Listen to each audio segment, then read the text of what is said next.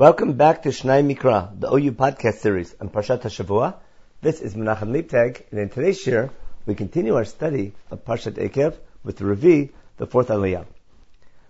We are in Perek Yud, chapter 10 in Sefer Devarim, Pasuk Aleph, the first verse.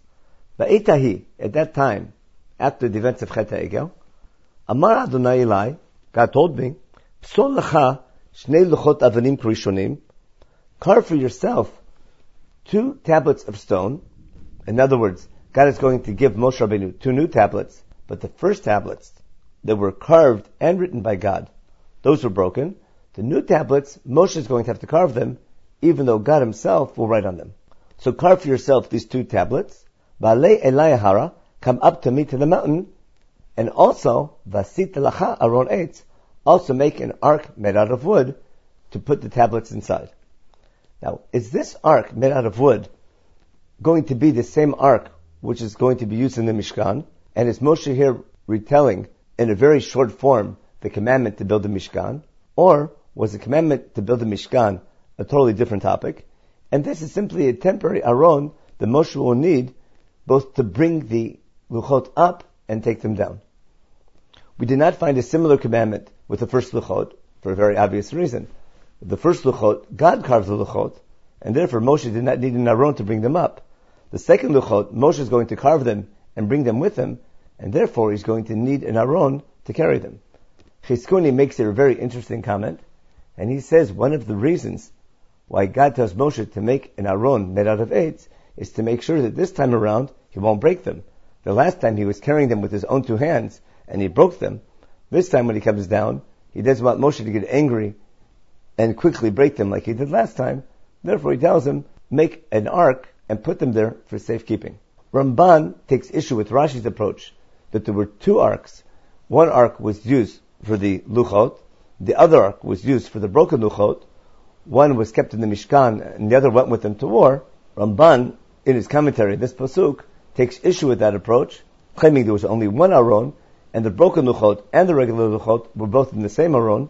But this argument has to do with a much more fundamental controversy between Rashi and Ramban in regard to when was the commandment for the Mishkan first given beyond the scope of our shiur. Pasuk bet, verse 2, God is still commanding Moshe Rabbeinu what he is supposed to do. V'echtov ala luchot et advarim asher hayu ala luchot rishonim asher shibarta. God tells Moshe that I, God, will write on these luchot that you are carving the same words or the same commandments that were on the first luchot that you had broken, V'samtam baron, and after I write on them, then you will put them into the aron. So Moshe did relate to the people what God had commanded him. Now Moshe is going to tell the people how he fulfilled that commandment. Va'as aron at seishitim. I made an ark made out of acacia wood. V'efsol shnei luchot avenim krushonim. And I carved out two stones like the first ones. Va'al hehara. Then I went up to the mountain. U'shnei haluchot biadi and these two tablets were in my hand. God then wrote on these tablets, just like the first writing, et aseret dvarim, the ten terms of the covenant. Asher diber Adonai alechem bahar mitoch ha'esh, kahal, the same words that God spoke to you from the mountain, from within the fire, on the day that everyone gathered at Har Sinai, the day of Matan Torah, Yitneim Adonai Eli, and God gave them to me at that time. The Efen, the Red Minahar, I turned and then went down from the mountain after God wrote on the Luchot the words of the covenant. Vasim et haluchot baron asher siti. Then I put the tablets with the writing of God on them in the ark that I had made. Vayusham kasher tzivani Adonai, and they remained there as God had commanded me.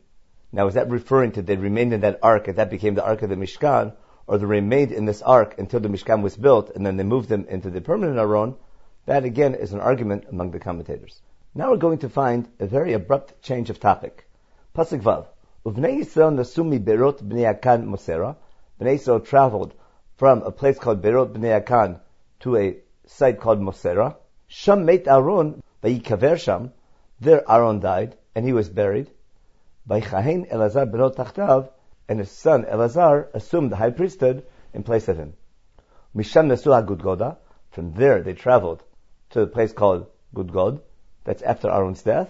Umin Hagdudgoda Yotvata, and from there to Yotvata, Eretz Nachle Maim, a land that had many brooks of water.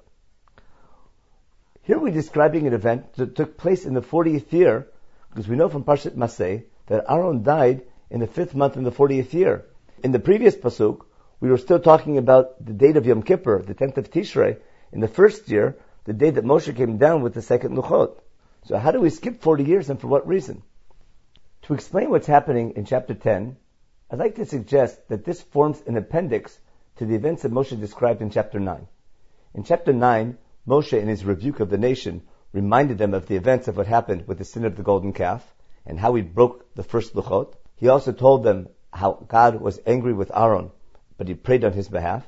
Now, in chapter 10, Moshe is going to explain in the aftermath of breaking the first luchot how God commanded him to carve two new luchot that became the replacement for the first ones that he broke. And that was in response to his prayer that God not destroy the nation, but rather reestablish the covenant. Moshe Rabbeinu also prayed on behalf of Aaron, and now Moshe Rabbeinu explains to the people that God listened to his prayer in regard to Aaron as well, and he lived until the 40th year, and therefore he describes that Aaron was not buried until they traveled from Berot to Mosera, events that they all remember happened in the 40th year, several months earlier. Only several months before the speech, which was given in the 11th month. Recall that Aaron died in the 5th month in the 40th year. So therefore, Moshe Rabbeinu, because he mentioned that God was angry with Aaron and wanted to destroy him, Moshe prayed and God listened to his prayer. Therefore, he describes here the death of Aaron. Also, in the story of Chet Egel, Moshe had asked who would come to his aid, and Bnei Levi came to his assistance to punish those who had sinned. In that context, he's going to talk about how God separated the tribe of Levi at that time in order to serve him on a permanent basis. That would be now in Pasachet in verse 8. Baitahi at that time, after the events of the sin of the golden calf, Hivdil Adonai Shevet HaLevi, God separated the tribe of Levi, Laset et Aaron Brit Adonai, to carry this covenant of the Ark of God, Adonai to stand in front of God, to serve Him, and to bless in His name, referring to Birkat Kohanim, Ad Hayom Azet, to this very day. Because of that, Levi will not have an inheritance together with his brethren as they're about to enter the land of Israel, we know that they're going to conquer the land and divide it into the tribes. Moshe is explaining this is the reason why the tribe of Levi will not get their own nachala, will, get, will not receive their own inheritance. Instead, they'll be scattered, and every tribe has to give them several cities. Adonai hu nachlato, God will be his inheritance. Kasher diber Adonai Yolechalo, just as Hashem, your God, had spoken in his regard, that separation of the tribe of Levi happened at the time of Chet Egel. Moshe now will conclude this section of his speech with one last comment in regard to the events of the sin of the calf. Pasuk Yod, Bonochi, Amareti Bahar, Kayamim Harishonim, Arbaim Yom Varbaim Laila. I stood at the mountain, just like the first 40 days, for another 40 days and 40 nights. Vaishma Adonai Eli, Gam Pamahi, God listened to my prayers that time as well. Lo Ava Adonai Hashkitecha, God agreed not to destroy you. And because of that, the covenant with God continues, and they have to continue on their journey to the land. And that's why now, 40 years later, they're about to enter the land.